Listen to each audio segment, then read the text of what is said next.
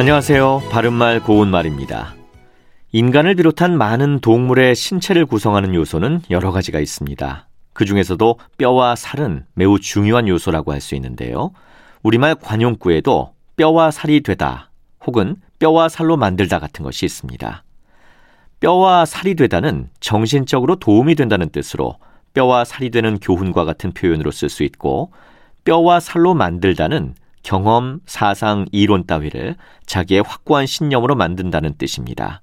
예를 들어 지금의 이 어렵고 힘든 체험을 너의 뼈와 살로 만들면 틀림없이 성공할 수 있다. 이렇게 쓸 수 있죠.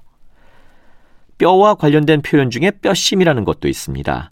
이것은 모든 육체적 활동의 바탕이 되며 몹시 어려운 처지를 이겨나가려고 할 때 쓰는 힘을 말하고 보통 뼈심을 쓰다, 뼈심을 들이다, 뼈심을 다하다 같은 표현으로 많이 사용합니다. 뼈심을 다 써서 수박 농사를 지었지만 값이 폭락해 재미를 못 봤다라든지 모든 일에 뼈심을 다해 노력하는 자세를 가져야 한다. 이와 같이 말할 수 있겠습니다. 그리고 뼈성이라는 표현도 들어보셨을 텐데요. 여기서 성은 노엽거나 언짢게 여겨 일어나는 불쾌한 감정을 뜻하는 고유어 표현입니다. 뼈성은 갑자기 발칵 일어나는 짜증을 뜻하고 보통 동사 내다와 함께 쓰입니다. 예를 들어 뼈성을 자주 내면 그것도 버릇이 된다.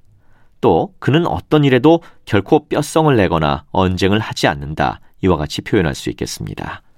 바른말 고운말 아나운서 이규봉이었습니다.